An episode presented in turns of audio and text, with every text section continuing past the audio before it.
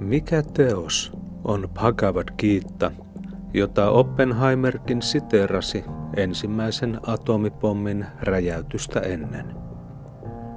Millainen on Bhagavad Gitan esittämä jooga ja mikä on sen suhde erilaisiin uskonnollisiin maailmankuviin?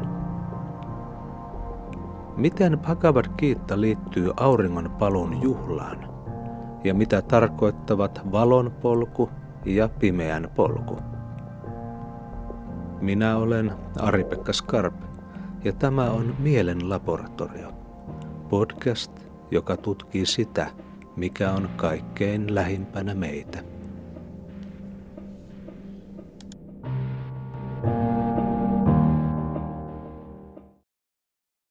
Tervetuloa Mielen laboratorio-podcastiin.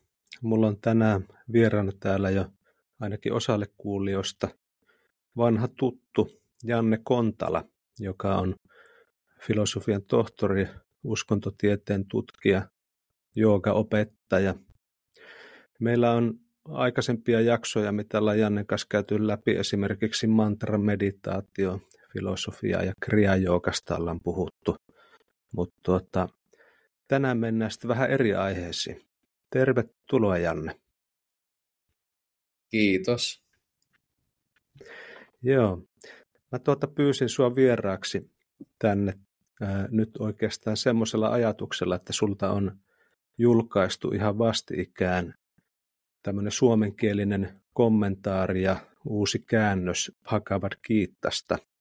Ja ajattelin, että siitä olisi mielenkiintoista jutella, koska Bhagavad Gita on niin maailmalla erittäinkin tunnettu kirja ja ää, silti varmaan läheskään kaikki tämänkään podcastin kuulijoista ei ole lukenut Bhagavad Gitaa, ei ehkä välttämättä edes kuulleet siitä hirveästi puhuttavankaan. Eli tämmöisillä aiheilla ajattelin, että lähettäisiin liikkeelle, joten tuota, mun ensimmäinen kysymys sulle Janne onkin se, että voisitko vähän maalata sitä taustaa, että Miksi tämä Bhagavad Gita on niin merkittävä teos? Mistä siinä on kysymys? Tämmöinen pieni kysymys. Joo, no aloitetaan pienistä aiheista ja jatketaan mm. isompi. Tota, Bhagavad Gita, mä, mä näen mielekkääksi niin lähteä tutkimaan sitä kolmesta eri näkökulmasta. Yksi on maailmankirjallisuusnäkökulma, jossa se asettuu keskelle Mahabharata nimistä eposta. Ja sellaisena se jo niin kuin osana Mahabharataa niin kuuluu maailmankirjallisuuden helmiä osastoon ää, eittämättä. Sitten Bhagavad Gita yksissään se siinä Mahabharatan ää, valtavan epoksen suhteutettuna sen epoksen valtavaan kokoon, niin se on verrattain lyhyt, siinä on vain 700 säättä. Mutta ne kaikki säkeet on kaiken muun ohella myös sanskritin kielistä runoutta. Eli siinä on eittämättömiä kirjallisia arvoja, vaikka jättäisiin kaikki muut näkökulmat huomioimatta. Sitten otetaan tähän kuitenkin rinnalle toinen näkökulma, eli tota, Bhagavad Gitan muistiin merkitsemisen jälkeen on sitten noussut tällaisen niin kuin ainakin uskontotieteellisen tarkastelun keskiöön maailman uskonnoksi luokiteltava hindulaisuus-niminen perinne. Mä sanon Bhagavad Gitan jälkeen sen takia, että Bhagavad Gitan aikaan tällaista termiä hindu ja hindulaisuus ei käytetty, eli se on niin kuin myöhemmin noussut se termi.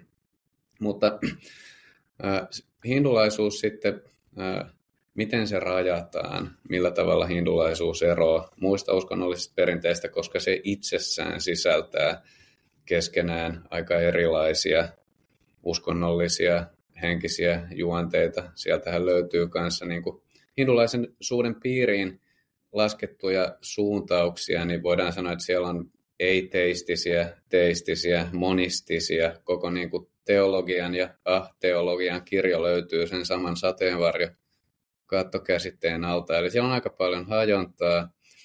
Joten äh, Intiassa pohdittiin jossain vaiheessa tätä, että kuka on hindu ja kuka ei, ja sitten mikä olisi sellainen kokoava yhdistävä käsitys kaikille erilaisille suuntauksille, niin hyväksyy vedalaisen kirjoitusperinteen arvovalta, mitä esimerkiksi buddhalaiset, jainalaiset ja sikhit eivät tee, puhumattakaan kristityistä ja muslimeista, niin tällä tavalla on löydetty tämmöinen yhteinen nimittäjä, mutta koska se vedalainen kirjoitusperinne kaikki ne arvovaltoineen niin on niin valtavan laaja, niin sieltä on sitten ongelmallista nostaa jotain sellaista keskeistä pyhää yhtä kirjaa, joka, jolla olisi samanlainen asema kuin islamissa Koranilla ja kristin, kristillisessä perinteessä, raamatulla, juutalaisuudessa, vanhalla testamentilla, sikhismissa, Grant Sahib ja niin edelleen. Mutta tota, tästä valtavasta pyhien tekstien kirjastosta kuitenkin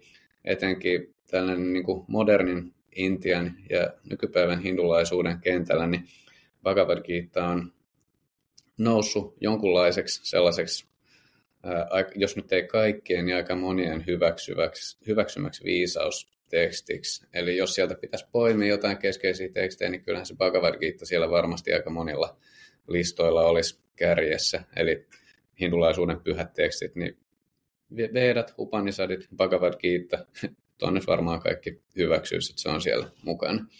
No, mutta tästä näkökulmasta sitten Bhagavad Gita hindulaisuus-nimisen uskonnollisen perinteen pyhänä kirjoituksena, niin se väistämättä sitten taas ohjaa sitä tarkastelunäkökulmaa, että ahaa, uskonnollinen teksti, lähestytään sitä uskonnollisena tekstinä ja ää, ei siinä mitään, paitsi että se on vanhempi kuin tämä hindulaisuus ja vanhempi kuin tällainen sekulaari uskonnollisuus tyyppinen jaottelu. Joten mä itse pitäisin mielekkäänä lähestyä sitä viisaustekstinä tai joogatekstinä tai sekä, että itse omassa ajattelussa en erottele näitä toisistaan. Ja mä itse ajattelen joogaa ja sitten viisautta, kulttuuriset, uskonnolliset ja tämän tyyppiset niin kuin rajaukset ylittävänä, ylittävänä juttuna. Eli Bhagavad Gita sisältää sellaisia aineksia, jotka on sitten herättänyt kiinnostusta, ei pelkästään hindulaisuuden moninaisissa eri suuntauksissa, vaan myös sen, sen ulkopuolella. Ja tästä nyt viimeisin esimerkki on Oppenheimer-elokuva, jossa siteerataan ää, oikeita kohtaa. Oppenheimer oikeasti siteerasi sitä kohtaa, mutta eri tilanteessa kuin miten se elokuvassa esitetään. Mutta joka tapauksessa tässä on nyt niin kuin yksi esimerkki siitä, miten Bhagavad Gita on tunnettu sellaisissa piireissä, missä ei heti odottaisi löytämänsä, että jos joku pyörittää jotain maailman historian ensimmäistä laajamittaista ja tällaista ydinaseprojektia, niin että sielläkin sitten siteerataan Bhagavad Gitaa, niin se se, niin. se kertoo siitä, että sillä on kyky puhutella ja puhua hyvin erilaisille ihmisille erilaisista taustoista. Joo. Taustoista tuo, käsin. Tuo on hyvä pointti, että jos miettii tuota, mitä sanoit vaikka tämmöisenä hindulaisen, hindulaisena pyhänä tekstinä, niin varsinkaan sellaisena ei ehkä odottaisi, että Oppenheimer sitä siteraisi tuommoisissa tilanteissa tai, tai monet muutkaan. Käsittääkseni myös Einstein, joka ilmeisesti oli Oppenheimerin kavereita, myös lueskeli Bhagavad Gitaa ja on, on löytynyt tämmöisiä ää, Bhagavad Gitan reunamerkintöjä hänen jostain jäämistöistä ja tämmöistä. Eli, eli sillä tavalla niin tämmöinen kuitenkin varsin tunnettu teos maailmalla ainakin tämmöisissä tietyissä piireissä, joita kiinnostaa tämmöiset viisaustekstit. Ehkä voisi olla turvallista ajatella, että heitä se kiinnosti nimenomaan ehkä tämmöisenä joko kirjallisuuden helmenä tai viisaustekstinä. Joo, kyllä. Eli tota, Bhagavad Gita itse, kun se pohtii omaa suhdettaan, omaa kohdeyleisöönsä, niin ei tee sellaista jaottelua, että tämä on tietyn kulttuurialueen tai tietyn etnisen ryhmän tai tietyn uskonnollisen poppoon teksti, vaan se esimerkiksi Bhagavad Gitan 17. luku esittää Bhagavad Gitan oman tällaisen, voisiko sanoa, uskontoteorian, jossa se sen sijaan, että sä ajattelet, että on yksi oikea uskonto tai joku oikea orientaatio, niin se lähtee tarkastelemaan.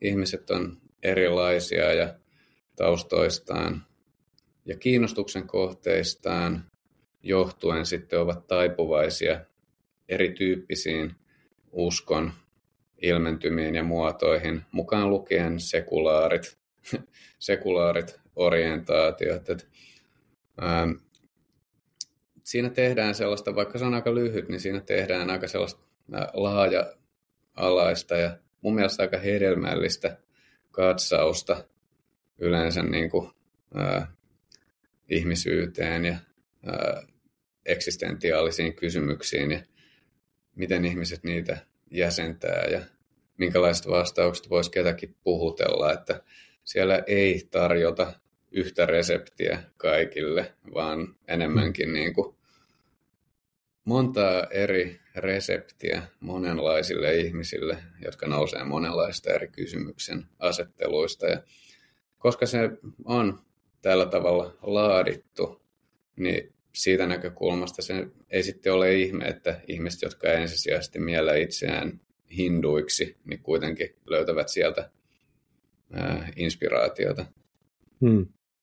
Osaatko sanoa mitään siitä, että miten tämmöinen teksti on päätynyt sitten näinkin laajamittaisesti länsimaihin, että jos sitä jo tuossa 340-luvulla amerikkalaiset ja eurooppalaiset, ainakin tämmöinen sivistynyt yliopistoväki, ainakin jossain määrin tunsi ja luki, niin m- miten se on niin päätynyt tällä tavalla tunnetuksi? En mä voi sanoa, että mä varmasti tiedän sitä, mutta tuossa kun mä sanoin, että se on noussut tällaisen modernin hindulaisuuden jonkunlaiseen keskiöön, ei tietenkään ainoaksi määrittäväksi, mutta ainakin yhdeksi keskeiseksi teokseksi, niin ää, se liittyy enemmän niin kuin tällaisen hindulaisuuden kansallisena identiteettinä kehitykseen. Kun, mutta sitten jos ajatellaan, että jo ennen kuin tällainen nationalistinen hindulaisuus rupesi samassa mittakaavassa nostaa päätään, niin vanhemmassa perinteessä, etelä-asiallisessa perinteessä, niin Bhagavad Gitalla kyllä on ollut keskeinen asema, että tota, siis huomattavan pitkään. Eli viimeistään ainakin Shankaran ajoista, mennään sitten arviolta jonnekin 700-luvulle, niin ää, hän tunnetusti, niin ää, oikeastaan yksi tyyppi sai aikaan sellaisen, voisiko sanoa uskonnollisen reformin sellaisella kentällä, missä ehkä tällainen buddhalainen ajattelu oli aika niin kuin vahvassa asemassa sen ajan Etelä-Asiassa, niin hän esitteli sen tyyppisen exegeesin, joka sisälsi piirteitä, jotka muistuttaa buddhalaista jäsennystä, mutta hän sitten nojasi sen tällaisen vedalaisen tekstien arvovaltaan.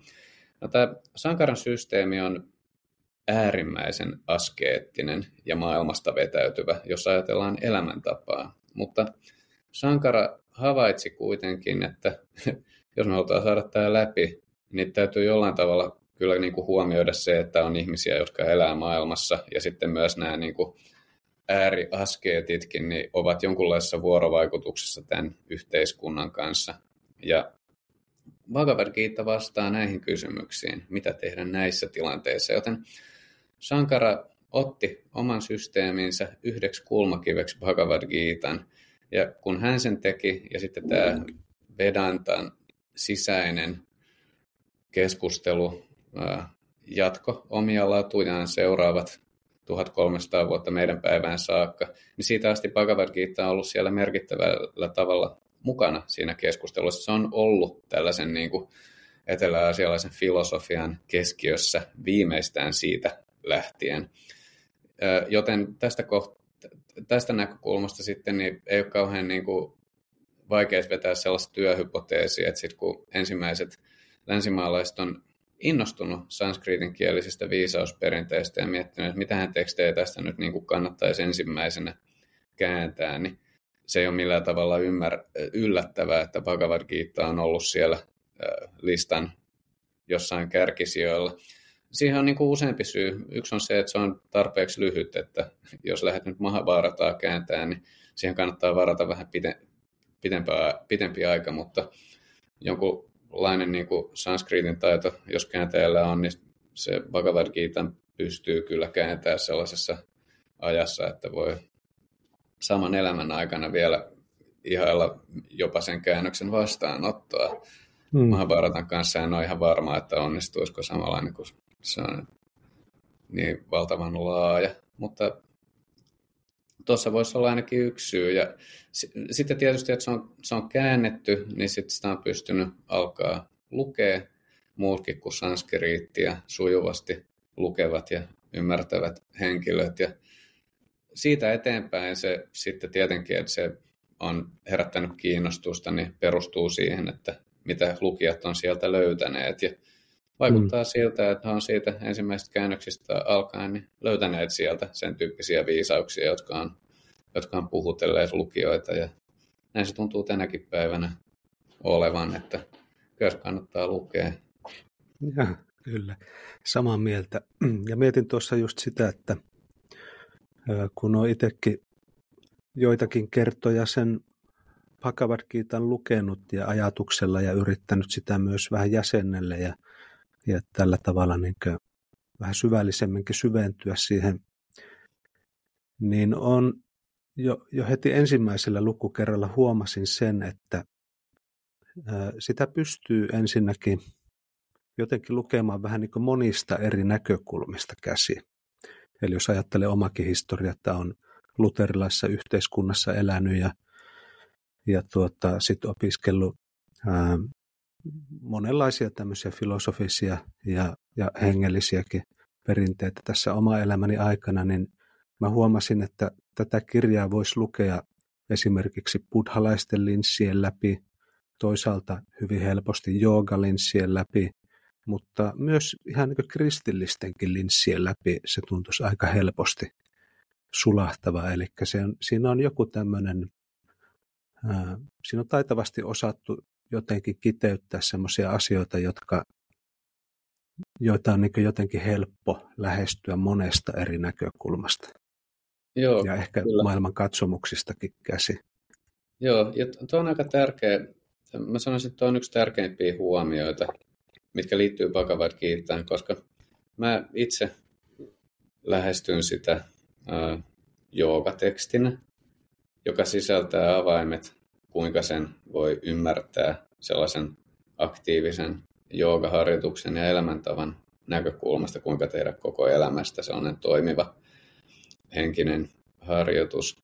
Ja sen monikerroksisen argumentaation yksi ydinajatus on se, että semmoinen henkinen idealismi, jossa tähdätään metafyysisiin päämääriin, ja sitten tässä, sanoisiko nyt, maallisessa maailmassa toteutuvat asiat, joihin ihminen osallistuu elämässään, niin niiden välille ei tulisi asettaa epäjatkuvuusasetelmaa tai ristiriitaa. Eli Bhagavad Gita on todellakin teksti, joka ei esitä, että tällainen henkinen täydellistymä, emansipaatio, pelastus, vapautus, mitä termiä nyt halutaan käyttää, valaistuminen, niin että sen saavuttaminen edellyttäisi radikaalia irtiottoa tai oman elämäntavan muuttamista.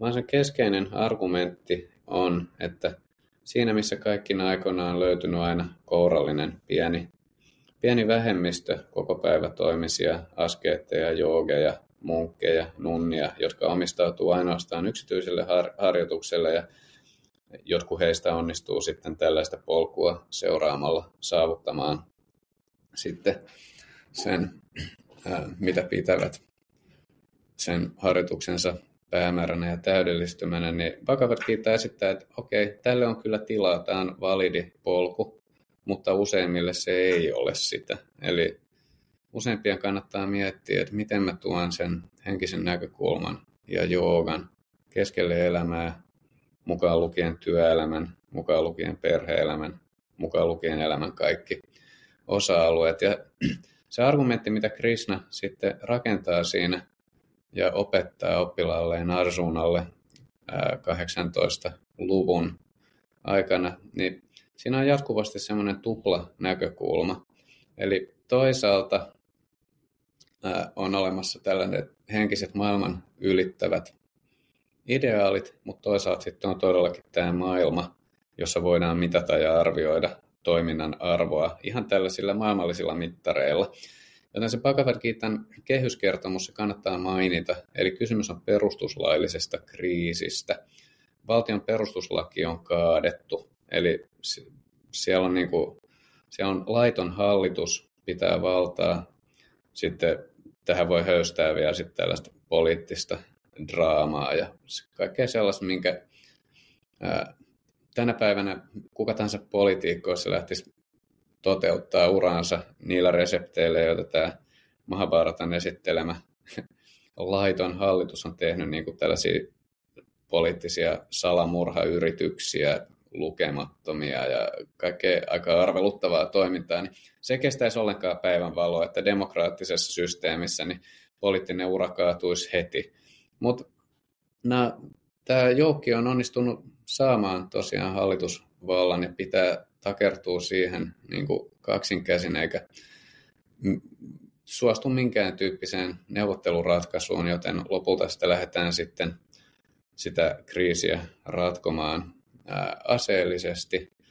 Ja tota, tämä näkökulma, eli oikeudenmukaisuuden puolustaminen maailmassa, sellainen ää, hyvä oikeudenmukainen maailmanjärjestys, niin se on niin tärkeä asia, että sitä ei tulisi uhrata henkisten ideaalien nimissä. Eli Arjuna, Bhagavad Gitan toinen päähenkilö ja jooga oppilas siinä esittää sellaisen epäilyksen, että onko kuitenkin niin, että jos hän tekee työnsä, vaikka tekisi sen ensiluokkaisen hyvin, puolustaa lakia, seuraa korkeata etiikkaa, johtaa joukkojaan esimerkillisesti, tekee työnsä niin hyvin kuin pystyy, niin onko kuitenkin niin, että tämä taistelutilanteen intensiteetti ja väistämätön ää, voimakeinojen käyttö johtaa siihen, että hän sitten joutuu pistämään tämän oman henkilökohtaisen joogaprojektinsa hyllylle. Hmm. Ja Krisnan vastaus on toisin kuin mitä ehkä jossain muissa viisausteksteissä sanotaan, että kyllä, henkinen elämä, jooga, vapautuksen tavoittelu ei ole suljettu pois poliis, ammattipoliiseilta tai ammattipuolustusvoimissa työtään tekeviltä, vaan että jokaisella on paikkansa maailmassa ja sen paikkansa voi täyttää hyvin tai huonosti, mutta jos sen täyttää hyvin, niin silloin se ensinnäkään ei sulje henkisten mahdollisuuksien tavoittelua, vaan pikemminkin siitä tulee myös väline siihen. Hmm. Joo. Joo, tuo hyvä, hyvää pientä alustusta siihen kehyskertomukseen. Ää, mä mietin tässä vielä sitä sen paikkaa siellä Mahabharatassa, eli Bhagavad Gitahan asemoidaan siellä sillä tavalla, että se on kuningas Ritarastran uni, eikö niin, sokean kuninkaan uni, jos oikein muista. Öö, ei, vaan hänen sihteerinsä Sanjaya niin selostaa sen. Eli tota, Bhagavad Gita alkaa, Bhagavad Gita ensimmäinen sää on itse asiassa Dhritarashran puhuma. Hän puhuu sihteerilleen Sanjayalle, että koska Dhritarashra on sokea, niin hän haluaa tietää, mitä siellä oikein tapahtuu tai tapahtui siellä taistelukentällä. Sitten Sanjaya kertoo, mitä hän on nähnyt ja kuullut. Eli se on Sanjayan kuvaus tapahtumista, raportti, raportti sokealle Dritarastralle. Okei, eli siinä ei ollut sitä uniaspektia Mahabharatassa. No, en muista sellaista kuuleeni, että tota, Okei, sitten sit voi olla, sä varmaan olisit sen kuullut. Voi olla, että mä itse nyt sekoitan johonkin toiseen. No joka tapauksessa se, mitä mä halusin siitä kysyä, on se, että se millä tavalla se on siihen Mahabharataan ikään kuin sisällytetty, niin se on luonut siihen semmoisen mahdollisuuden kuitenkin tarkastella sitä myös täysin itsenäisenä teoksena. Eli per, periaatteessa ei tarvi olla mikään hyvä ymmärrys siitä Mahabharatan kokonaisuudesta, mitä kaikkea sillä tapahtuu, vaan tämä on niin mahdollista ikään kuin irrottaa siitä ja tutkia sitä niin itsenäisenä teoksena myös. Joo, kyllä. Ja näinhän on iät ja ajat tehty, mutta kun sitä on tätä etelä-asialaisessa perinteessä tämän päivän Intiassa tutkittu erillään siitä Mahabharatan kehyskertomuksesta, niin se ei kuitenkaan ole koskaan tarkoittanut sitä, että ne, jotka sitä tutkii, eivät olisi tunteneet sitä Mahabharatan kehyskertomusta. Ja mä sanoisin, että se on merkittävä epäjatkuvuustilanne tulee sitten, kun se irrotetaan siitä Mahabharatasta ja lukijat ei myöskään tunne sitä kehyskertomusta.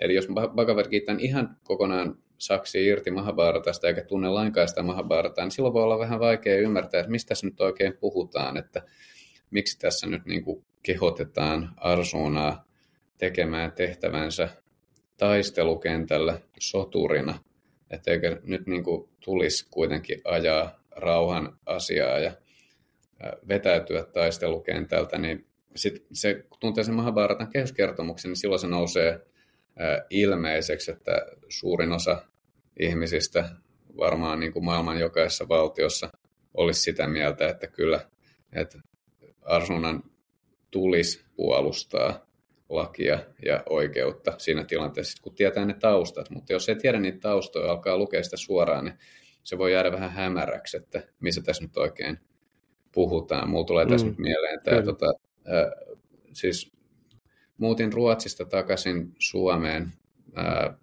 tuossa heinäkuun alussa, mutta et sitä enemmän muistan tosiaan kotikaupungissa Söderteliessä, niin siellä aika lyhyen ajan sisällä niin siellä tota, tällaisissa niin kuin jengi-yhteenotoissa, niin siellä niin, muista kuinka monta ihmistä siellä ammuttiin tota, pari viikon sisällä, joku ehkä varmaan viisi kappaletta, niin siellä oli yhtäkkiä Södertelin keskusta, oli niin kuin, sinne kutsuttiin lisäpoliisivoimia, että se oli niin kuin, siellä oli tärkeimmissä risteyksissä oli poliisiautot ja valot päällä ja silleen, niin kuin, vähän niin kuin viestitettiin, että, että joo, että täällä ei nyt nämä viidakon lait päde, että tota, täällä on nyt niin kuin valvonta, valvonta päällä ja mun ainakin semmoinen oma, tietysti aika subjektiivinen, että en mitään kenttätutkimus lähtenyt tekemään. Mulla on semmoinen käsitys, että suurin osa normaali ihmisistä niin koki sen jotenkin helpotuksena, että ei tarvii niin kuin,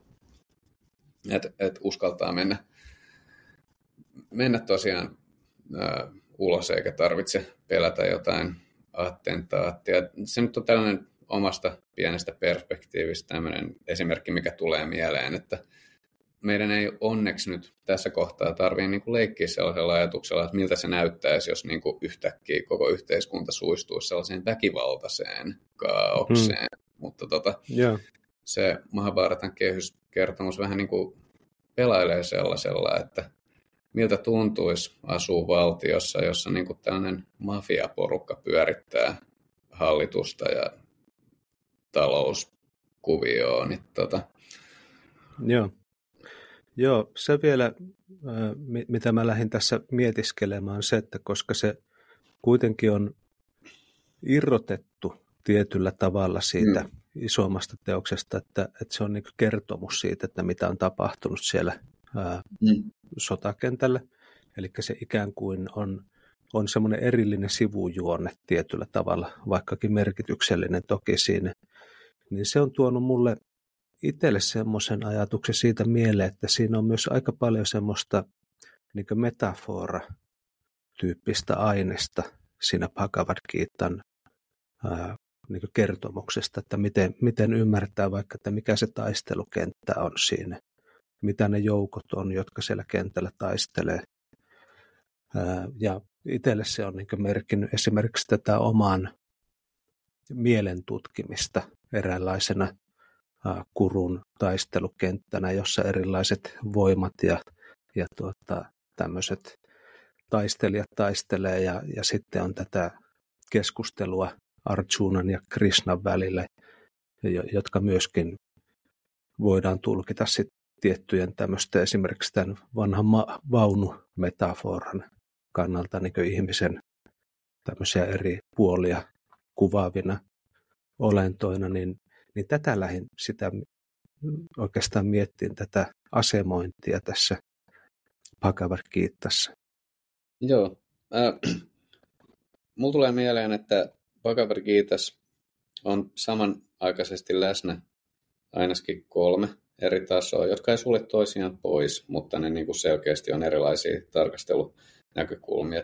Mä mainitsin jo tuon konkreettisen näkökulman, että mitä jos oikeasti yhteiskunnassa olisi perustuslaillinen kriisi, ja sitten laajemmin, että vaikka ei olisi, niin kuin onko jooga ja henkinen har- harjoitus avoin niille, jotka tekee töitä vartiointiliikkeissä tai poliisivoimissa, niin Bhagavad Gita vastaus on, että ilman muuta, että ei tarvitse luopua ammatista. Se olisi niin kuin se konkreettinen tulkinta, että, että äh, ottaa siitä mallia. Mutta sitten se äh, vertauskuvallinen tulkinta, niin siinä niin kuin lähtee peilaamaan omaan mieleen, miten oma mieli toimii.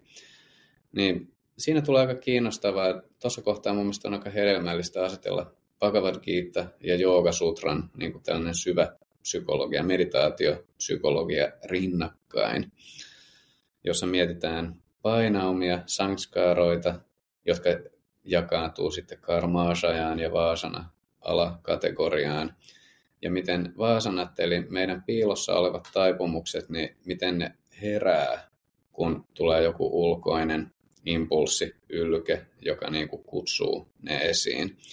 Joten tuosta näkökulmasta niin se ulkoinen taistelutilanne ja sitten laajemmin joka lukijalle elämän eri kriisit, niin ne on osa sellaista kenttää, joka sitten saa meidät toimimaan, herättää meissä tietynlaisia taipumuksia, reagointimalleja, jotka meillä on jo olemassa muutenkin, mutta se elämän kriisitilanne ää, tuo, tuo sen niin ilmeiseksi, että pääsee tarkastelemaan omia malleja. Ja sitten vasta kun tuntee omat tällaiset aiemmin tiedostamattomat mallinsa, niin sitten vasta niiden, niiden kanssa voi lähteä tekemään töitä ja lähteä etsimään, että voisiko tällaisen tietämättömyyteen tai syvään itsekeskeisyyteen nojaavan mallin niin korvata jollain, jollain paremmalla kokonaisuutta huomioivalla ja palvelevalla mallilla. Ja tuossa olisi niin kuin semmoinen yksi tapa lähteä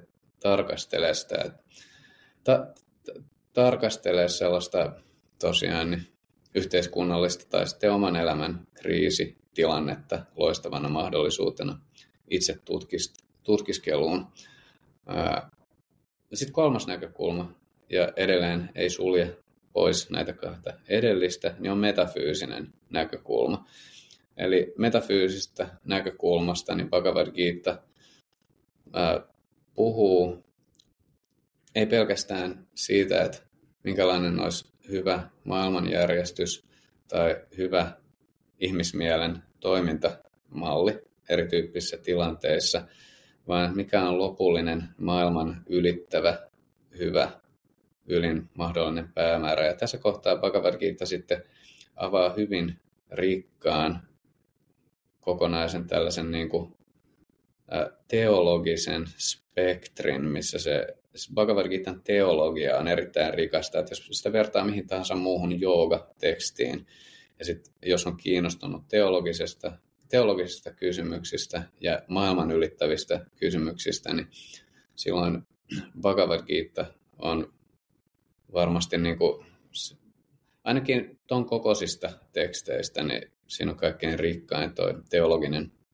ää, mm. aines, mm. joka sitten, kun sä mainitsit tuossa aikaisemmin, sitä voisi lukea tällaisen luterilaisen kristillisyyden tai yleisesti ottaen teistisen uskonnollisuuden linssien läpi, niin kyllä, siinä on hyvin paljon sellaista aineesta, mutta se ei samaan aikaan se ei sulje pois sellaista täysin sekulaareista lähtökohdista, että minkälainen olisi toimiva ja hyvä maailma ja yhteiskunta, niin ne näkökulmat on siinä päällekkäin samanaikaisesti, ja näiden välissä sitten on tämä tietysti joogan kannalta aika mielenkiintoinen tutkimuskenttä, eli oma mieli, miten se toimii, ja mielen mallit, jotka sitten niin kuin, tietysti ne jää siihen mielenmalleihin, koska Bhagavad Gita sitten siirtää sen kanssa niin kuin toiminnallisuuden kentälle, että mielenmallit, jotka ei toteudu käytännön elämässä, niin ne jää vähän niin kuin puolitiehen, tai että onko se sitten, miten, miten syvälle ne menee. Eli se on, mutta siinä on ajatuksena, että lähdetään sieltä sellaista meditaatio-psykologisesta tar- tarkastelun näkökulmasta, mm. painaumien rooli ja kuinka vaikuttaa niihin, kuinka luoda uusia, mutta loppupelissä kuinka vapautua tietämättömyydestä ja itsekeskeisyydestä tyystin. Ja tässä tosiaan niin Gita näkökulma on toisenlainen kuin semmoinen, että istu alas ja meditoi aamusta iltaan, niin ehkä enemmänkin sellainen, että joo, on, teet, teet aamulla sun omat henkilökohtaiset harjoitukset, viritän oma keho, hengitys, mieli, tee niistä instrumentti, jolla sä voit sitten vähintään 9-5 tämä loppupäivän palvella kokonaisuutta aktiivisesti. Hmm. Tällaisia ajatuksia mulla tulee mieleen tuosta. Sellainen vertauskuvallinen tulkinta, että Bhagavad Gita on, niin kuin, että se kokonaan kavennetaan niin kuin vertauskuviksi sellaista näkökulmasta, että se tavallaan niin kuin irrotetaan konkreettisesta elämästä ja todellisuudesta, niin se on mun tämänhetkisen tutkimustiedon valossa niin verrattain moderni ilmiö. että mä en hmm. löydä sellaisesta kovin paljon, jos ollenkaan jälkiä, niin ennen 1800-lukua. Mutta se, mistä löytyy jälkiä kylläkin hyvin paljon, niin on tarkastella Bhagavad Gitaa sanoisiko konkreettisena joogatekstinä, joka sisältää nämä kaikki tasot ja ne eivät sulje toisiaan pois, mutta sitten voidaan myös mm. ottaa se tarkastelu pelkästään sinne, sinne tota, äh, oman sisäisen elämän puolelle. Et se ei mitenkään ole poissuljettua tai mahdotonta. Aivan. Tekee mieli vähän tuoda vielä esille sitä, ja kerrot vähän tätä kehystä, että mistä siinä on kysymys Bhagavad Gitassa, mutta myös se konkreettinen tilanne, missä se ikään kuin tapahtuu, on siis se, että, että Arjuna on vetämässä omia joukkojaan taistelua sotavaunuissa, joita ohjaa hänen hyvä ystävänsä Krishna. Ja sitten juuri ennen kuin joukot hyökkäävät toistensa kimppuun sinne niin kuin missä tahansa jossakin tota, eeppisessä sota-elokuvassa, niin se kurvaakin poikittain ne vaunut siihen pysähtyy hetkeksi, että hei, tuumataanpas vielä hetki, että mitä tässä on tapahtumassa. Ja mm. sitten se Bhagavad Gita on ikään kuin, se on dialogi Arjunan ja Krishnan välillä ennen kuin se varsinainen tilanne iskee päälle. Eli jos miettisi niin elokuvana, niin tämä olisi niin semmoinen aika pitkä jotenkin takauma tai semmoinen niin pysähdys ennen kuin sitten päästään siihen itse actioniin käsiksi. Eli, eli siinä mielessä se on myös helppo nähdä, että koska se on dialogi, niin se tietyllä tavalla se ei kuvaa tapahtumia, mitä siinä kentällä tapahtuu, vaan mm. se on ikään kuin semmoista henkistä dialogia ja, ja spekulaatiota ja tutkimusta, että mitä tässä nyt oikein tapahtuu maisillaan ja miten tähän pitäisi suhtautua. Ja asenteen ja kaiken tämmöisen niin tutkimista siinä tilanteen keskellä tai juuri ennen kuin se alkaa. Joo, kyllä. Ja se onkin sijoitettu aika hyvin, että Mahabharatan lukija siinä kohtaa, kun se on lukenut sen niin kuin varsin tapahtumarikkaan ja jännittäviä käänteitä joka sivulla sisältävän niin kuin monituhat sivusen niin kuin alun intro ennen sitä Bhagavad Gitaa, niin siinä kohtaa, vaikka lukija ei olisi Mahabharatan avatessaan ensimmäisellä sivulla ajatellut, että mä avaan tämän kirjan, koska mä haluan tutkia viisauksia, niin siinä kohtaa, kun se Bhagavad Gita sijoitetaan, sinne niin tuskin kukaan malttaa enää olla lukematta myöskään niitä Bhagavad Gita, sitä viisausosastoa. Mutta se on totta. Se on aika jännä, miten se kerrotaan, että he käytän keskustelun, sitten se on, se on niin suhteellisen nopeasti käyty, jos huomioidaan sitä Bhagavad, äh, anteeksi, Mahabharatan tapahtumien kaarta, joka niin kuin, jossa niin kuin vieritetään kertomusta eteenpäin tällaisella vuosikymmenien kaarella ja sitten niin kuin tällainen pikavu, siis siitä näkökulmasta hyvin lyhyt vuoropuhelu just ennen taistelun alkuun. Niin jos Mahabharatasta tekisi kaksi tuntisen elokuvan, niin sitten Bhagavad Gita varmaan pitäisi käsitellä jossain puolessa minuutissa. Niin. Mutta siinä ehkä niinku, sitten tuommoinen kolme kolme tuntista elokuvaa, niin kuin joku semmoinen Taru Sormusten herrastyyppinen produktio, niin siis me saataisiin mm. sinne jo ehkä Bhagavad Gitallekin niin perustellusti 10 minuuttia aikaa, niin siinä kohtaa ehkä joku niin kuin katsoja saattaa sieltä poimiikin jonkun poimii jonkun viisauden, mutta tota, Joo. siis sitä on tosiaan, niin kuin, se on, sitä on tutkittu sitten itsenäisenä teoksena ja se on hyvin rikas kommentaariperinne. Eli tota, löytyy tuosta niin yli tuhannen vuoden ajalta niin, ä, oman aikansa niin tällaisia niin kuin, ä, tunnetuimpia oppineita, jotka on saattaneet niin kuin pitää oman elämänsä päätyön, oppi, oppineen uransa päätyön kommentaaria Bhagavad Gitaan. Ja, ää, ja niitä on aika paljon, eli tota, se on todella niin kuin herättänyt sellaista vakavaa pohdintaa ja, pohdintaa ja ajattelua sukupolvi toisensa jälkeen. Joo. Ja Bhagavad Gitassa tosiaan on 18 lukua ja, ja sitten näissä eri luvuissa esitellään erilaisia näkökulmia siihen jookaan. Ja nyt tekisi mieli oikeastaan vähän kysyä sulta tästä, kun ää, nyt kun tätä nauhoitetaan tätä podcastia, niin itse asiassa huomenna on talvipäivän seisaus. Eli Joo. ollaan tässä ihan joulun, joulu ja uuden vuoden alla.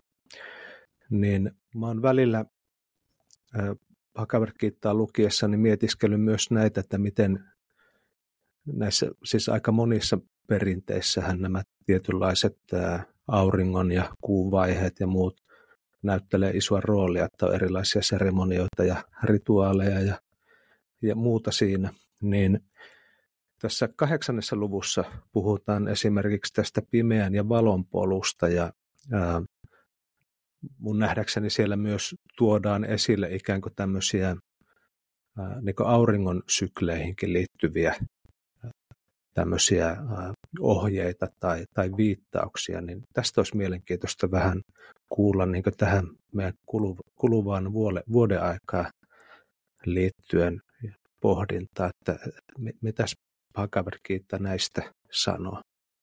Valo- ja pimeyden teemoista. Hmm. Joo, tota, yksi semmoinen kehys valon ja pimeyden välisen niin tällaisen symboliikan ymmärtämiselle löytyy Bhagavad Gitan katsauksesta Sankhyaan, joka on yksi vedalaisen filosofian kuudesta tärkeimmästä koulukunnasta. Ja, ää, siinä on sitten taas toinen semmoinen elinikäinen tutkimusprojekti, mutta semmoinen pikakatsaus Sankhyaan, niin sen yksi tärkeimmistä teemoista on analysoida todellisuus, todellisuus ja sen kaikki ilmiöt mukaan lukien sekä ihmismieli, puhe, elämäntapa, dieetti, elinympäristö, vuorokausirytmi, kaikenlaiset asiat, niin niitä voidaan tarkastella kokoavasta näkökulmasta, jossa jokainen ilmiö ja tilanne ja meidän jokainen ajatus ja valinta, niin se jättää jäljen mieleen ja samalla kun näitä mieleen jääneitä jälkiä, niin niitä voidaan käytännössä katsoen voidaan todeta rajattomasti mahdollisuuksia, mutta voidaan jakaa kolmeen pääasialliseen kategoriaan, jolla on sanskrit-nimet sattva, rajas ja tamas. Näitä voidaan kääntää eri tavoin, mutta yksi, yksi tapa kääntää on, että rajas viittaa kiihkeyteen, toiminnallisuuteen, muutokseen. Se on yhteistä kaikille mahdollisille käännöksille, mutta sitten nyt tässä valo ja pimeys symboliikan näkökulmasta, niin satva edustaa kirkkautta. Se assosioidaan valoon, kun taas tamas ilmentää pimeyttä, sameutta, ää, se, ää, ongelmallisia korkean, parhaan ymmärryksen peittäviä piirteitä. Ää, mitä kaikkea? Ää, ahneus, kateus, ää, pelko, mutta sen tyyppiset jutut, jotka estää meitä näkemästä sellaista niin kuin kirkkaasti todellisuutta. Ne liittyy tamasiin. Joten tämä on yksi näkökulma, että Bhagavad Gitan 18. luvusta kuusi viimeistä käsittelee merkittävällä tavalla tätä sattva, rajas, tamas kolmijakoa ja kuinka käyttää ymmärrystä siitä hyväksi että voi operoida maailmassa lisätäkseen sitten tällaista kirkkauden vaikutusta omassa mielessä, kuinka kulkea kohti lopullista valoa ja sillä matkalla niin kuin sitten huomioida tämän maailman elementtejä ja niiden puitteissa tehtäviä valintoja sellaisella tavalla, että se tukee tätä matkaa. No, tämä on yksi näkökulma tähän asiaan. Toinen näkökulma sitten löytyy kahdeksannesta luvusta, että ennen kuin varsinaisesti lähdetään syvemmin käsittelemään tätä Sankhya-filosofiaa, niin Bhagavad Gitassa on erityisesti kuudes ja kahdeksas luku, jotka käsittelee elämän täydellistymistä ennen kaikkea tällaisen yksityisen maailmasta vetäytyvän joogaharjoituksen näkökulmasta. Toisin sanoen se näkökulma ei ole ei loista poissaolollaan Bhagavad Gitassa, vaikka sen painotus sitten onkin enemmän tällainen toiminnallinen ja suosittelee maailmaan osallistumista toki palvelemisen ja panoksen antamisen hengessä. Ja, mutta kuitenkin kahdeksas luku, niin kun se lähtee tarkastelemaan tätä, että miten tällainen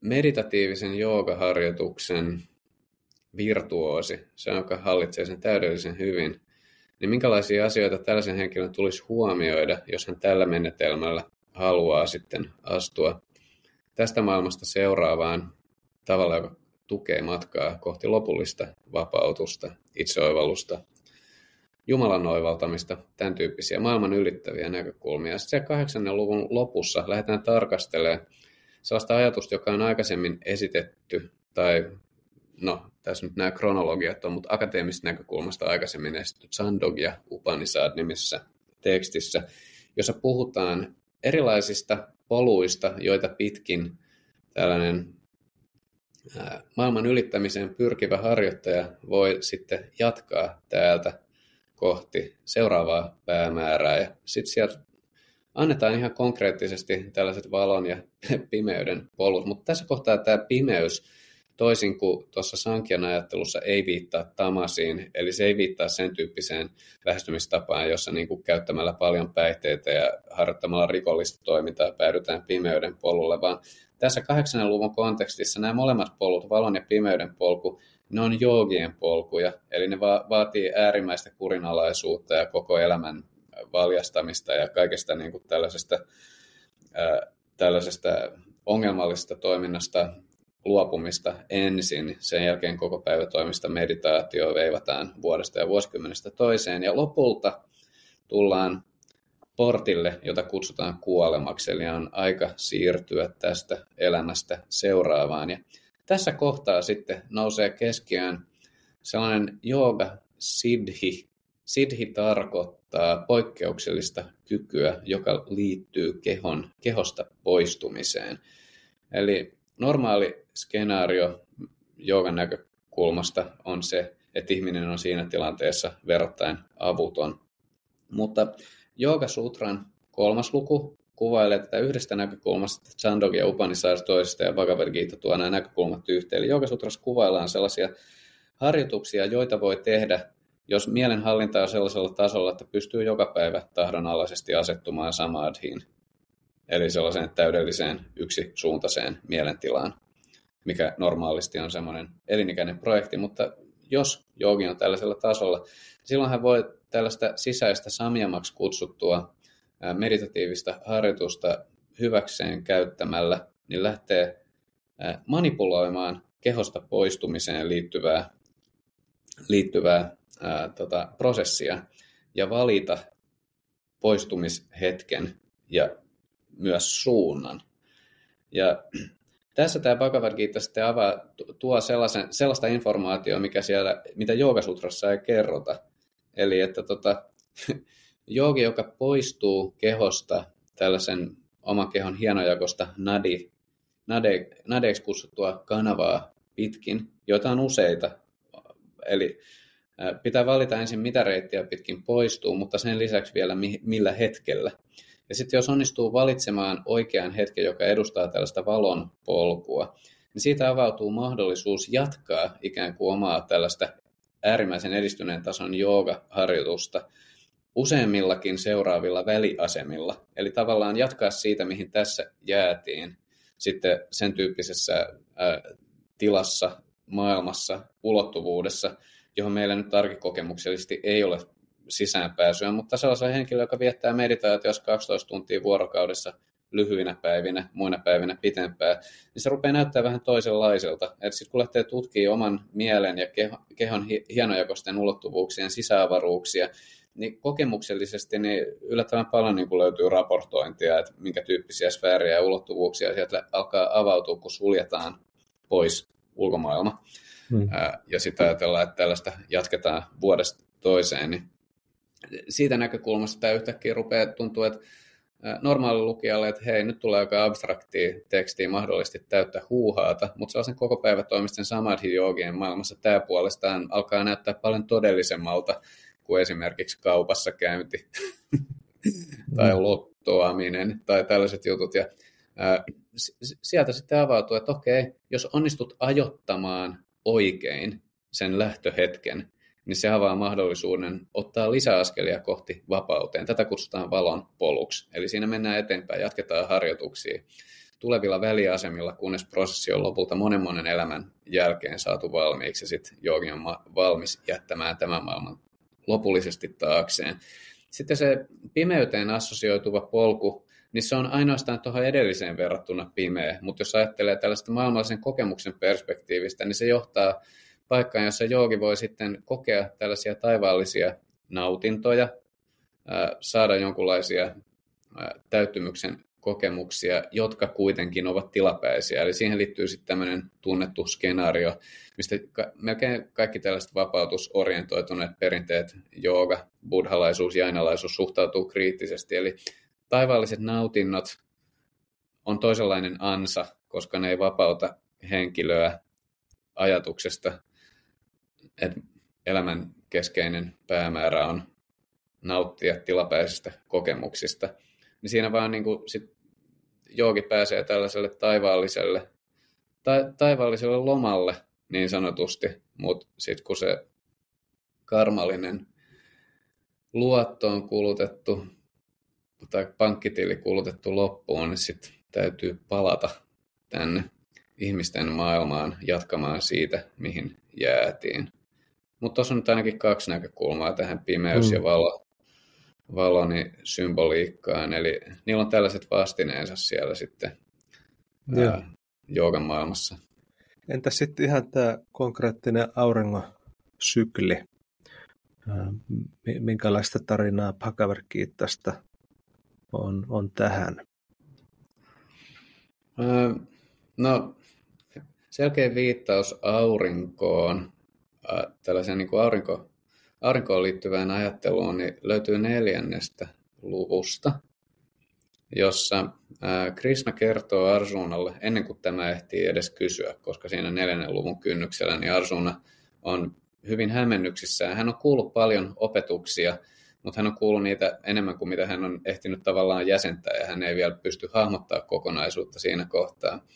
Niin ennen kuin Arjuna ehtii kysyä, niin Krishna tavallaan vastaa esittämättömään kysymykseen – kun asunnalla on kangastelun mielessä sellainen ajatus, että jooga ja sitten tämä yhteiskunnallinen velvollisuus, että nämä on mahdollisessa ristiriidassa keskenään. Joten Krishna aloittaa neljännen luvun kertomalla, että itse asiassa tämä kuinka harjoittaa joogaa tässä maailmassa, jota, niin se on jotain, mitä hän ei ottaisi nyt esittämässä tätä ensimmäistä kertaa. Että tämä on ikuista tietoa, mutta se on joutunut kadoksiin joten nyt hän opettaa sen uudestaan. Ja tässä kohtaa hän viittaa tällaiseen paran paran käsitteeseen oppi linjaan, oppiketjuun, jossa opettaja opettaa oppilaalle, josta tulee sitten sen ketjun seuraava linkki, joka opettaa omalle oppilaalle ja niin edelleen, kunnes se ketju katkee ja sitten pitää käynnistää uudestaan. Mutta Krishna viittaa tässä sen tyyppiseen ää, tällaiseen niin kuin maailmassa toteutettavan joogan opetuslinjaan, joka assosioituu ää, aurinkodynastiaan.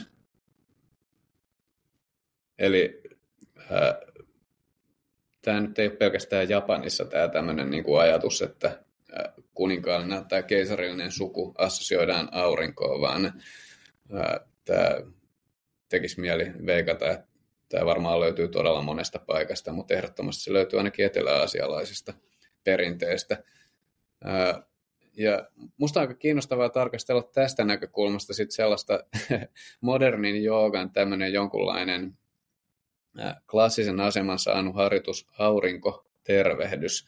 Että mm. minkälaisia esimoderneja mielikuvia liittyy ajatuksen aurinkotervehdys. Että niin, että aurinko, auringon Jumala, aurinko Jumalan silmänä, aurinko sitten kaiken valon lähteenä, auringon tällainen persoonallinen voima. Tämän tyyppinen tarkastelu, mikä on osa tällaista niin kuin traditionaalista maailmankuvaa, niin siitä näkökulmasta esimerkiksi sitten aurinkotervehdys, niin se lakkaa olemasta ensisijaisesti joku fyysinen harjoitus. Siihen tulee aika vahva tällainen metafyysinen, teologinen ulottuvuus niille, jotka on sille ää, avoimia.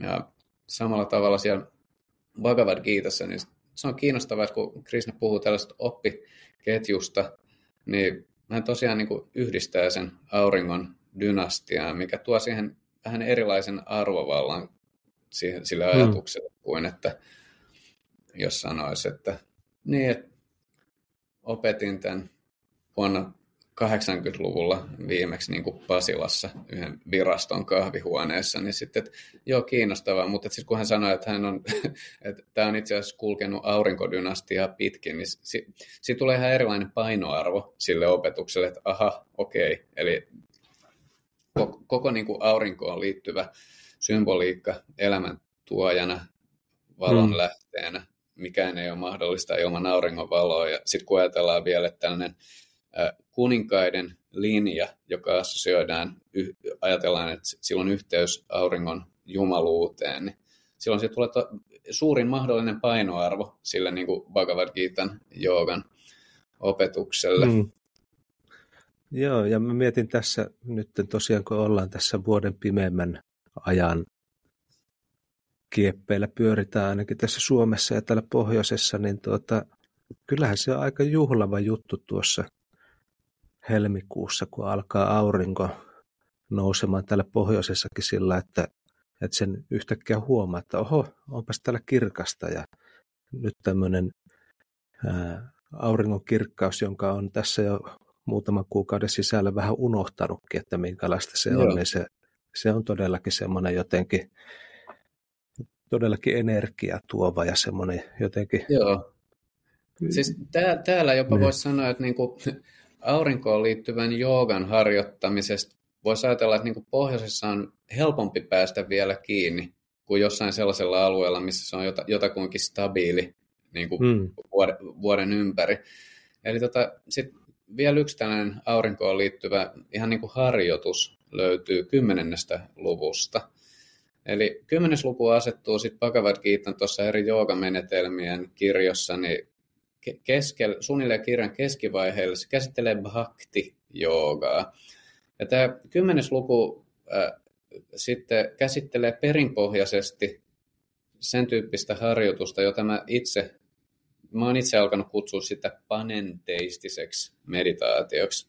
Se, mitä mä tarkoitan sillä, että panteismi ja panenteismi eroaa toisistaan sillä tavalla, että panteismi on käsitys, että Jumala ja luonto, näiden välille voidaan vetää yhtä suuruusmerkki. Panenteismi puolestaan tarkoittaa sitä, että Jumala läpäisee luonnon, mutta hän on lisäksi läsnä sen ja olemassa hänellä on oma ulottuvuutensa luonnon, äh, luonnosta riippumatta. Eli tämmöinen, mm. että Jumala sisältää luonnon, mutta on enemmän kuin luonnon kokonaisuus.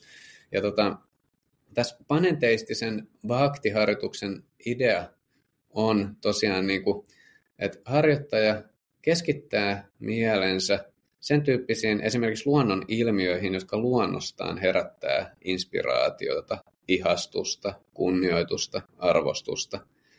Ja esimerkiksi siellä yksi esimerkki on Himalajan vuoristo, että jylhyys ja suuruus niin herättää myönteisiä mielikuvia omasta pienuudesta ja omasta sellaista asemasta osana sellaista luonnon valtavaa kokonaisuutta. Ja Krishna tuo siihen se, se panenteistinen näkökulma, että nämä kaikki tällaiset loistelijat, ihastusta herättävät ilmiöt, ne on kipinä hänen loistostaan, minkä hän sanoi sen 10-luvun viimeisessä säkeessä. Jo, mutta samaan aikaan ne on niin portteja, ne on mahdollisuuksia harjoittaa mietiskelyä, sellaista bhakti-meditaatioa, ottaa jonkun tällaisen ää, inspiroivan luonnon ilmiön. Juuri auringon valo, main, aurinko mainitaan siellä yhtenä. Mä katson sään numero vielä on kaikille, jotka haluaa harjoittaa niin tätä aurinkomeditaatioa, niin haluan etsiä täältä. Joo, 10.21, niin sieltä se löytyy. Niin Krishna assosioi itsensä säte, a, säteilevään aurinkoon. Eli siinä, missä auringon valo on tervetullut, se herättää inspiraatiot vihdoinkin, se tulee sieltä talvipään seisauksen jälkeen esiin. Se on helpotus, se tulee keveyden fiilis niin bhakti voi hyödyntää tätä. Me ollaan osa luontoa, nämä tunteet on meille luonnollisia, me ollaan samanlaisia kuin kasvis, me ollaan kiinnostuneita auringonvalosta, mutta mm. sitten se, mitä tässä niin kuin, bhakti voi lisätä tähän, että hei, on luonnollista innostua valosta, mutta tästä voidaan lisäksi tehdä tällainen syvä bhakti harjoitus joka menee, menee sitten vielä syvemmälle, se alkaa niin kuin tehdä töitä tuolla tiedostamattoman mielen painaumien puolella ja siivota sitä osastoa. Hmm, aivan. Ja sitten, jos mietin, mainitsit aurinkotervehdyksen, niin tavallaan sekin saa uuden merkityksen, jos siihen assosioituu todellakin myös tämä aurinkoaspekti, että se ei ole vain pelkkä nimi jollekin liikesarjalle, vaan, vaan sitä pystyy käyttämään myös tämmöisenä. Joo, kyllä. Mun mielestä tämä aurinkotervehdys on loistava esimerkki sen takia, koska samalla tavalla kuin Bhagavad Gita, jossa niin tällainen tähän maailmaan osallistuva ja tämän maailman asiat huomioiva näkökulma, niin sen tarkoitus ei ole sulkea pois maailman ylittävää metafyysistä ja myöskään sisäistä näkökulmaa, vaan että niin kuin esimerkiksi miten ihminen toteuttaa omaa rooliaan tässä maailmassa, niin se asettaa reunaehdot, että jos sitä osastoa ei hoida hyvin, niin silloin sellainen syvempi joogan vapautusta tavoitteleva orientaatio, silloin se jää vaan haaveeksi. Niin mm. tota, samalla tavalla se aurinkoterveys, siinä on eittämättä toimiva fyysinen puoli. Se toimii fyysisenä harjoituksena, vaikka ei olisi laisinkaan kiinnostunut minkäänlaista joogan metafyysistä osastosta. Mutta sitten jos on, niin sitten se voi, voi niinku yhdistää, nä, voi lisätä tämän metafyysisen näkökulman ja sitten samaan aikaan kun pitää huolta terveydestään, niin voi pitää sitten samanaikaisesti huolta myös tästä, tästä uh, joogalle tyypillistä pyrkimyksestä kohti maailman ylittämistä. Hmm. Eli horisontaalinen ja vertikaalinen perspektiivi samaan aikaan. Tässä nyt tuli tämmöistä vähän niin esoteeris akateemista terminologia. Vertikaalisilla tarkoitan sellaista, että niin kuin, tietoisuuden ylevöittämistä ja horisontaalista sit, sitä, mitä voi havaita tässä maailmassa normaali arkikokemuksella. Niin, tota, ne on molemmat Joo. tärkeitä. Joo. Ja itse asiassa mietin tässä samalla tavalla sitä tietynlaista tiedostamatontakin prosessia, että, että jos mietitään nyt vaikka näitä vuodenvaihteen perinteitä, mihin yleensä liittyy jotakin tämmöistä juhlintaa ja ehkä käydään jotakin kynttilöitä sytyttelemässä jossakin kuolleiden sukulaisten muistolle tai, tai muuta tämmöisiä näin, niin eihän näitäkään tehdä välttämättä ikään kuin semmoisella jotenkin tietoisella ajatuksella, että minäpä tässä nyt teen jotakin terapeuttista työskentelyä itseni kanssa tai, tai jotakin mm. tämmöistä, vaan ne on semmoisia, joka vaan tuntuu siltä, että se, se nyt kuuluu tähän ja tässä on tämmöistä perinnettä, ei niitä välttämättä ajatella niin paljon, että minkälaisia muita merkityksiä siellä on, mutta mä väitän, että niillä on silti vaikutusta semmoisilla tasoilla, joita me ei tulla ajatelleeksikaan, kun Joo. me tehdään tämmöisiä asioita. Joo, esimerkiksi äh, rituaalit. Mä haluaisin nyt käyttää rituaali laajemmassa merkityksessä kuin sellaisessa suppeessa ajatellaan, että uskonnollinen rituaali, että tällaisia tehdään kirkossa ja se oli sitten siinä. Niin meillä on vaikka miten paljon meidän käytökseen liittyy rituaalista toimintaa. Ja jos ne kokonaan poistettaisiin, niin elämästä muuttuisi kyllä todella omituiseksi. Ne luo sellaisen, ne luo sellaisen mininarratiivin. Ne auttaa meitä jäsentämään meidän paikkaa ajallisesti. Eli tota, jos kaikki rituaalit poistettaisiin, me ei pelkästään tuommoinen, että käy niin kuin haudalla muistamassa oman suvun menneitä polvia, vaan kaikenlaiset, että kohtaat toisen henkilön, jota sä et ole tavannut pitkään aikaa. Rituaalisesti, no moi, no mitä kuuluu? Ja niin kuin, mm. se, se voi toteuttaa monella tavalla, mutta on olemassa tiettyjä kaavoja, ja ne on hyviä. Eli tota, jos kaikki, kaikki rituaalit poistettaisiin, me vaan niin alettaisiin palloilla ympäriinsä ilman mitään kaavaa, ilman mitään rituaaleja, niin se voisi tuntua vähän samanlaiset kuin istua jossain huoneessa, missä ei ole yhtään huonekalua, eikä edes seiniä eikä sisustusta. Eli niin kuin se, mikä, mitä esineet ja muodot, joilla on merkitystä, niin tarkoittaa tilassa, niin rituaaleilla on samanlainen funktio ajallisesti. Eli ne niin kuin väittäisin suorastaan, että ne on jopa, jos nyt ei elintärkeitä, niin ainakin mielenterveydellisesti valtavan tärkeitä. Mutta sen lisäksi niissä on, niin kuin sanoit usein, ehkä tiedostamaton puoli, mutta että se niin kuin vaikuttaa syvemmällä tasolla ja sitten joogan näkökulmasta, jos puhutaan Bhagavad Gitassa, niin pidetään sitä myös mukana keskustelussa. Mm. Niin, ne on aika keskeisiä. Eli tota, ne luo meille tiedostamattomia, siis tyypillisesti usein tiedostamattomia malleja, mutta se ei tarkoita, että ne olisi epätodellisia. Ja koska niitä muodostuu joka tapauksessa koko ajan, niin silloin kannattaa ehkä miettiä, että miten tätä luonnollista mekanismia voisi hyödyntää sillä tavalla, että se tukee omaa henkistä kasvua sen sijaan, että se tukee jotain vaikka omaa itsekeskeisyyttä. Hmm. Joo. Tota, nyt Pakavat kiittään, jos palataan vielä vähän tarkemmin, niin mä, miten sä ajattelet, että Pakavat kiittää kannattaisi lukea, jos ihmiset innostuu nyt vaikka tästä meidän keskustelusta ja hankkii joko sen sun käännöksen tai jonkun muun Pakavat kiittasta ja sitten lähtee lukemaan, niin Sulla on siitä jo aika pitkä kokemus sen lukemisesta. Miten, mitä vinkkejä antaisit siihen?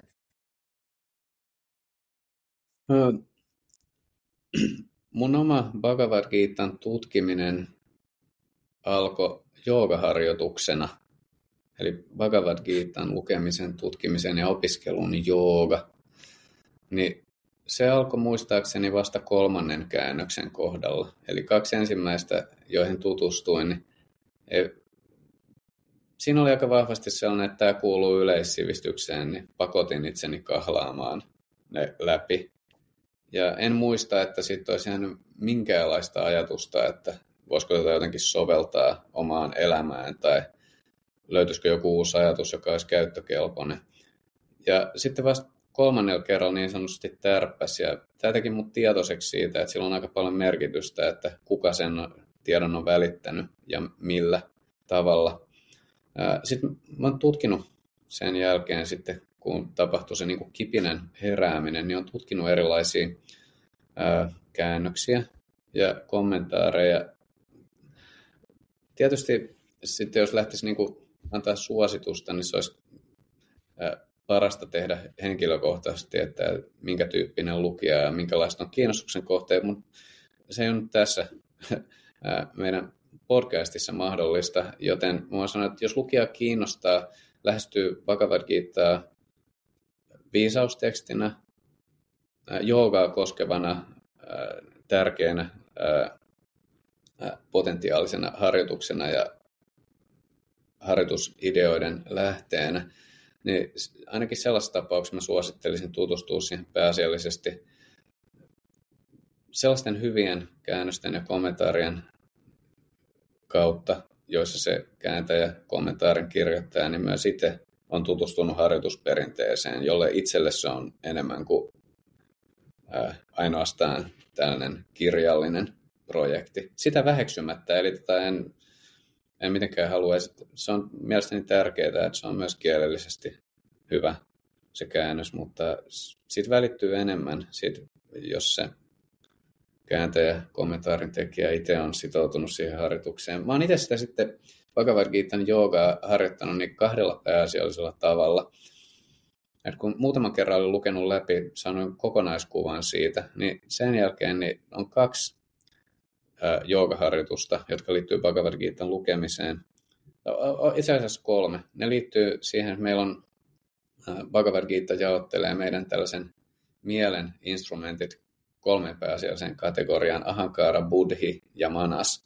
Ja buddhi näistä on se, jonka kultivointiin tämä Bhagavad Gita liittyy erityisen keskeisellä tavalla. Buddhi tarkoittaa ymmärrystä, joskus käännytään älykkyydeksi, mutta se on mun mielestä huono käännös sen takia, koska siitä tulee sitten mieleen, että okei, okay, että kenellä on korkea älykkyysosamäärä. Se yksinkertaisesti liittyy vain ymmärrykseen siitä, että kuinka tehdä hyviä valintoja ja tätä voi kehittää. Ja ää, tästä näkökulmasta niin tämä buddhin, eli ymmärryksen toiminta voidaan jakaa niin kuin, ää, tällaiseen niin kuin, ää, maailmankuvalliseen, eli jäsennetään, opiskellaan, painetaan mieleen erilaisia todellisuutta koskevia ajatuksia. No niin kuin sellaisia sisä, sisäisen jäsennyksen rakennuskappaleita. Sitten toinen tämän buddhin toiminta-alue liittyy erottelujen tekemiseen. Eli ensin pitää niin kuin kalustaa universumi, asettaa siellä, sieltä löytyvät oliot paikalleen ja suhteessa toisiinsa. Se antaa sitten mahdollisuuden alkaa jäsentää, että mikä on hyvää ja mikä on huonoa, mikä on oikein, mikä on väärin. Eli erottelu, erottelujen tekeminen. Ja sitten lopulta viimeisessä vaiheessa päättäväisyys. Lähdetään oikeasti soveltamaan sitä päättäväisesti omaan elämään käytännössä. Ja äh, jos ajattelee Gita joogaprosessina, jossa ihannetapauksessa olisi mukana kaikki kolme osa-aluetta, niin se edellyttää sitten, että niitä lähestyy järjestyksessä. Eli siihen ensimmäiseen vaiheeseen voisi kuulua Gitan opiskelu, ihan vaan silleen, että lukee sen monta kertaa läpi. Äh, ihan pelkät pelkät säkeiden käännökset riittää. Sitten jos on sanskrit-kiinnostusta, voi toki lukea ne originaalitkin, mutta että ymmärtää, mitä ne säkeet sanoo. Ja tällä systeemillä yksi semmoinen hyvä harjoitusmenetelmä on lukea vaikka yksi luku päivässä, koska siinä meni kohtuuttoman pitkään. Että lyhimmät luvut on luettu viides minuutissa, pisimmät ehkä 15 minuutissa. Se on toisin sanoen sellainen, minkä kiireisenkin ihminen voi toteuttaa päivittäin. Vaikka ennen nukkumaan menoa, niin sitten samalla saa hyvää aineistoa niin kuin lepäämisen joogaa varten. Jäsentyy siinä yön aikana. Okei, mutta tuossa olisi yksi. Kun sitä veivaa muutaman vuoden, niin alkaa muodostua aika selkeä kokonaiskuva, että minkälaista ajatuksista Bhagavad koostuu ja miten ne on suhteessa toisiinsa. No, sitten sen, jälkeen se toinen, okei, että mitä tämä tarkoittaa elämän kannalta Eli miten näitä voi käyttää päätöksenteon rakennuspalikoina. Siinä kohtaa on hyödyksi tutustua sitten Bhagavad myös kommentaariperinteeseen, koska ne kommentaarit avaa sitä, mitä Bhagavad Gitan jooga käytännössä harjoitettuna on historiallisesti ja perinteisesti tarkoittanut. Ja tässä kohtaa sitten mä itse olen hyvin mieltynyt esimodernin, esimodernia ajattelua edustavaan kommentaariperinteeseen, mutta myös jotkut ihan viime vuosina kirjoitetut, niin ne mielestäni tavoittaa ihan hyvin sen, sellaisen niin kuin traditionaalisen Bhagavad jo soveltavan joogaharjoituksen hengen, mitä se kommentaariperin on välittänyt. Näitä löytyy englannin kielellä, nyt alkaa löytyä jonkun verrankin ihan kohtuullisen hyviä, hyviä käännöksiä. Suomessa niitä on niin paljon tehty, että se oli mulla yksi syy, miksi mä itse lähdin sitten tekemään tätä, kun olen saanut itse valtavasti inspiraatiota näistä traditionaalisista kommentaareista, mutta samaan aikaan mä näen, että niitä on aika vaikea lähteä tuosta noin kylmiltään lukea. Tähän se mullakin ollut semmoinen monta vuosikymmentä kesten projekti, missä mä pikkuhiljaa niitä lukenut ja lukenut ja yrittänyt ymmärtää, kuunnellut luentoja ja kysynyt kysymyksiä ja, ja niin mm. edelleen. se on ollut iso työ, niin ää, sen takia on sitten halunnut ehkä siinä sitten auttaa uusia opiskelijoita pääsemään alkuun. Mutta sitten kolmannessa vaiheessa, eli näiden lisäksi sitten kolmas erillinen, mutta näihin nojaava vaihe on, että lähtee oikeasti sitten toteuttaa sitä omassa elämässä, oikeasti niin kuin muuttamaan omia ää, mm. elämää koskevia malleja, tekemään ratkaisuja Bhagavad Gitan antaman perspektiivin ää, ohjaamana. Ja tällä tavalla, niin kuin jos huomioi nämä kolme vaihetta, ne kaikki liittyy buddhiin, ää, niin, niin sen takia Bhagavad Gitan jooga, siellä parikin kertaa esitellään termi buddhi jooga, ymmärryksen jooga. Ja se esitetään toiminnallisessa kontekstissa, eli sen tarkoitus ei ole johtaa ainoastaan sellaista maailmasta vetäytyvään yksinäiseen filosofin yksinäiseen oivallukseen, vaan nimenomaan maailmaan osallistuvaan ymmärryksen soveltamiseen. Aivan. Joo, tuossa tuli hyviä näkökulmia tuohon tekstiopiskeluun. Tekisi mieli kysäistä sulta vielä, ollaan varmaan jo aika loppupäässä podcastia, mutta yhtäkkiä tuli mieleen vaan, että onko sulla noussut itsellä joku suosikki luku tai joku, mikä sua kiehtoo tässä teoksessa? Se on vaihdellut vuosien varrella. Yhdessä vaiheessa mä olin erityisen innoissaan kuudennesta ja kahdeksannesta luvusta, koska niissä käsitellään meditatiivista joogaa. Ja silloin kun käytin, ne opinnot ei ole mulla loppunut, mutta jossain vaiheessa mä käytin hyvin paljon aikaa. Mulla oli oma joogastudio ja niin kuin, käytin todella paljon aikaa niin sellaisen niin kuin, tällaisen yksityisen joogaharjoituksen tutkimiseen, niin mä muistan, että silloin niihin aikoihin nämä luvut puhutteli mua.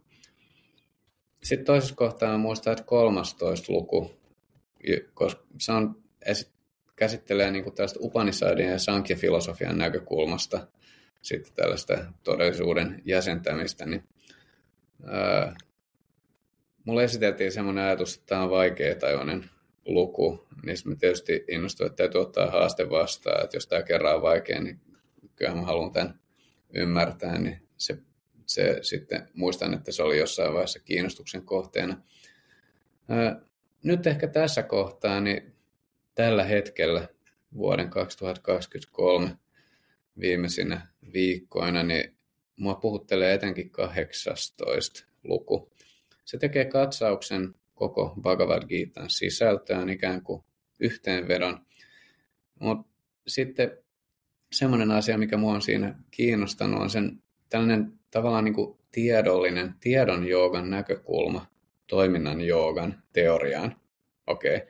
Mikä, eli siinä, missä se Krishnan viesti Arjunalle läpi sen koko Bhagavad Gitan ja varmasti kaikille muillekin lukijoille on, että löydä oikea näkökulma sun maailmassa toteutuviin tehtäviin, mutta älä jätä niitä tekemättä, että tee ne. Niin siinä 18-luvun siinä ensimmäinen puolisko, se on, ja se on Bhagavad pisin luku, niin se tekee sellaisen todella yksityiskohtaisen analyysin toiminnasta, sen eri tekijöistä, jakaa sen lopulta toiminnan, kuut, to, toiminnan tekijät kuuteen eri kategoriaan, josta jokainen edelleen voi olla tamas rajas satva, eli siitä saadaan kuusi kertaa kolme. Niin, itse asiassa kolme potenssiin kuusi, sitten tulee aika iso, hmm. iso luku. Et koska se pitää niin kuin kertoa niin monta kertaa, niin siitä tulee aika monta mahdollista yhdistelmää, kuinka lähteä sitten, lähteä sitten sitä toimintaa jaottelemaan, niin piti tässä lunta 729 mahdollista tapaa tehdä mikä tahansa teko niin kuin hmm. tällaisen joogisen analyysin näkökulmasta. Mutta tota, jos siinä tajuu sen kokonaiskuvion, mikä ei ole ihan helppo rasti, niin se on mun mielestä aika niin kuin huikea se visio, mikä sieltä nousee. Et sekä niin kuin kolme tällaista niin kuin psykologista tilaa, että sitten kolme tähän toiminnan fyysisellä tasolla tapahtuvaa eri, eri osa-aluetta, miten ne kaikki vaikuttaa siihen lopputulemaan sekä ulkoisesti että teon suorittajalle itselleen sisäisesti. Ja tämä on ollut semmoinen, mikä mua on nyt puhutellut aika paljon. Sitten toinen juttu, mikä mua puhuttelee siinä 18. luvussa on, että esiteltyään tämän toiminnan syvä analyysin, se sen jälkeen luo katsauksen, uuden katsauksen tähän askeettiseen maailmasta luopuvaan joogaan ja sen jälkeen tekee sitten loppuyhteenvedon, se kulminoituu sellaiseen bhakti-joogan, toisaalta ylistykseen, mutta sitten kanssa sellaiseen niin kuin hyvin tiiviiseen esitykseen siitä, mikä bhakti on olennaista. Ja äh, siellä on kaksi, kaksi erityistä säättä, jotka mua on nyt aika paljon puhutellut nyt, kun mä oon äh, tosiaan niin, tavallaan niin kuin oman Bhagavad Gita-joogan näkökulmasta ollut poikkeuksellinen, poikkeuksellisesti viimeiset vuodet, kun mä en ole pelkästään opiskelusta, vaan yrittänyt selittää sitä myös muille. Niin 18, 1866 käsittelee sellaista joogaa, jota modernin joogan isäksi tituleerattu Tirumala ja Krishnamacharya, niin hän antoi sille ihan erillisen nimen. Hän kutsui sitä prapatti-joogaksi, antautumisen, korkeammalla omistautumisen joogaksi. Se voisi olla toinen nimi bhakti-joogalle, mutta Krishnamacharya oli, hän erotteli, hän kun hän puhui bhakti hän tarkoitti itse asiassa bhakti astanga joogaa, jota Bhagavad Gita 6 ja 8 luku kuvailee. Ja sitten hän antoi, käytti erillistä nimeä Prapattille, tällaiselle suoralle eksistentiaaliselle korkeammalle avautumiselle ja omistautumiselle. se, se on jäänyt Bhagavad Gita selostettuaan kaiken ja puhuttuaan bhakti pitkään ja hartaasti, niin sitten tavallaan niin kuin yhdessä luvussa muutamalla sanalla, niin siellä avautuu ikkuna sitten vielä ihan kokonaiseen tällaiseen niin kuin eksistentiaalisen bhaktin maailmaan. Ja sitten hieman myöhemmin vielä, kun opetukset on ohi, niin Krishna vielä niin kuin palaa aiheeseen Bhagavad Gitan opiskelu ja opettaminen, miten sekin itse asiassa, niin sillä on syvä tällainen joogan kannalta syvä merkitys. Joten nämä ovat sellaisia teemoja, mitkä mua on, on puhutellut, ehkä ihan ymmärrettävästä syystä, koska mä nyt on tällaista, tällaista hommaa tässä sen kirjan kanssa tehnyt viime vuodet. Hmm. Joo. Joo, ja tuo jotenkin kivasti myös nosti esille sitä, että miten monipuolisia näkökulmia tähän niin joogaharjoitukseen se tämä Bhagavad Gita tuo. että tuo, tuo, minkä kerroit, että sekin, mikä luku eniten on puhutellut, on vaihdellut siinä vuosien varrella ja aika paljon varmaan myös sen mukaan, että mikä on ollut itselle ajankohtaista niin tavallaan sen oman harjoituksen ja tämmöisten asioiden kautta. Että... Joo, kyllä. Ja tuo oli niin kuin, sit niin kuin sun kysymys koskee, että mikä luku, mutta sitten voisi käydä erillisen keskustelun, että mikä säe. Ja hmm. mä olen edelleen niin kuin yllättynyt siitä, että tuntuu, että milloin tahansa mä avaan sen ja lähden lukemaan sitä yli sadannetta kertaa, niin aina kiinnittyy huomioon johonkin asiaan, mitä ei ole huomannut aikaisemmin. Hmm. Ja yeah. tyypillisesti hyvin niin kuin myönteisessä mielessä, että vau, wow, nyt täältä löytyy tällainen aare tältä kert- tällä kertaa. Joo. Joo, mä tunnistan tuo sama, vaikka en olekaan lukenut kuin ehkä joku parikymmentä kertaa tai jotain sen läpi, mutta joka tapauksessa aina aina jotain löytyy uutta. Tuota, voitaisiin alkaa lopettelemaan tätä podcastia, mutta ihan tähän loppuun, niin voisi kertoa vähän siitä, mistä sun kirjaa voi esimerkiksi hankkia itselleen tai jotain muuta näitä tämmöisiä käytännön asioita siihen liittyen? Joo, äh, sitä löytyy äh, normaali kirjakaupoista, ainakin ei niitä välttämättä kaikissa löydy, mutta kannattaa käydä kysyä, että suomalaisista akateemisista varmasti löytyy. Sitä voi tilata suoraan kustantajalta Basamilta ja sitten ainakin Adlibriksen kautta löytyy. Et tota, kyllä se nyt toistaiseksi vielä niin kuin saa tällaisia ihan normaaleita kanavia pitkin.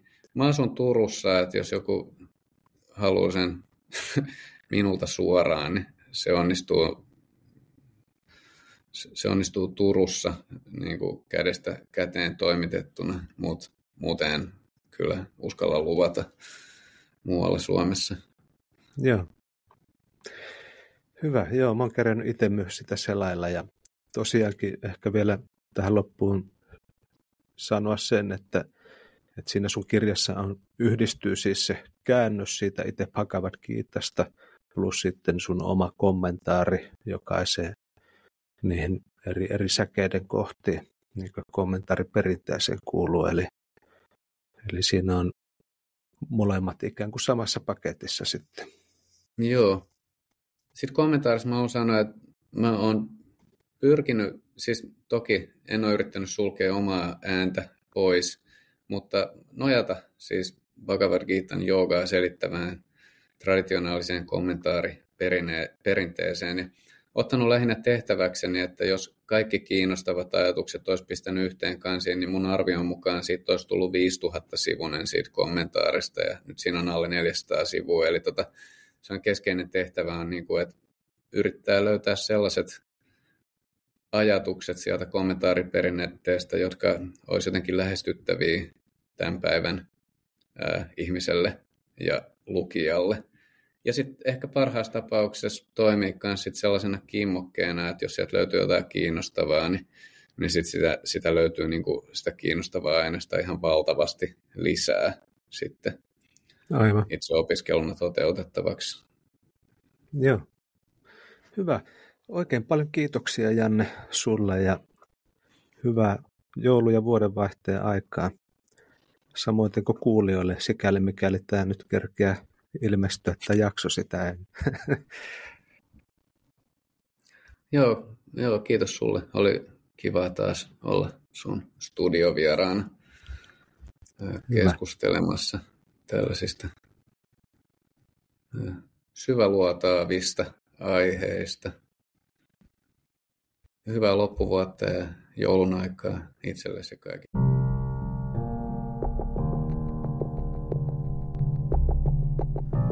Tämä oli Mielen laboratorio. Jos olet kiinnostunut jungilaisesta coachauksesta, lyhyt psykoterapeuttisesta työskentelystä tai työnohjauksesta esimerkiksi meditaation liittyen, ota yhteyttä lähettämällä sähköpostia osoitteeseen ap at mielenlaboratorio.fi. Tutustu myös kirjoihini – mielen laboratorio sekä mindfulness, mielen selkeys ja myötätunto, joka löytyy nyt myös äänikirjana. Ja jos pidit jaksosta, jaa se myös ystävillesi, jotta hekin pääsevät syventymään oman mielensä labyrintteihin.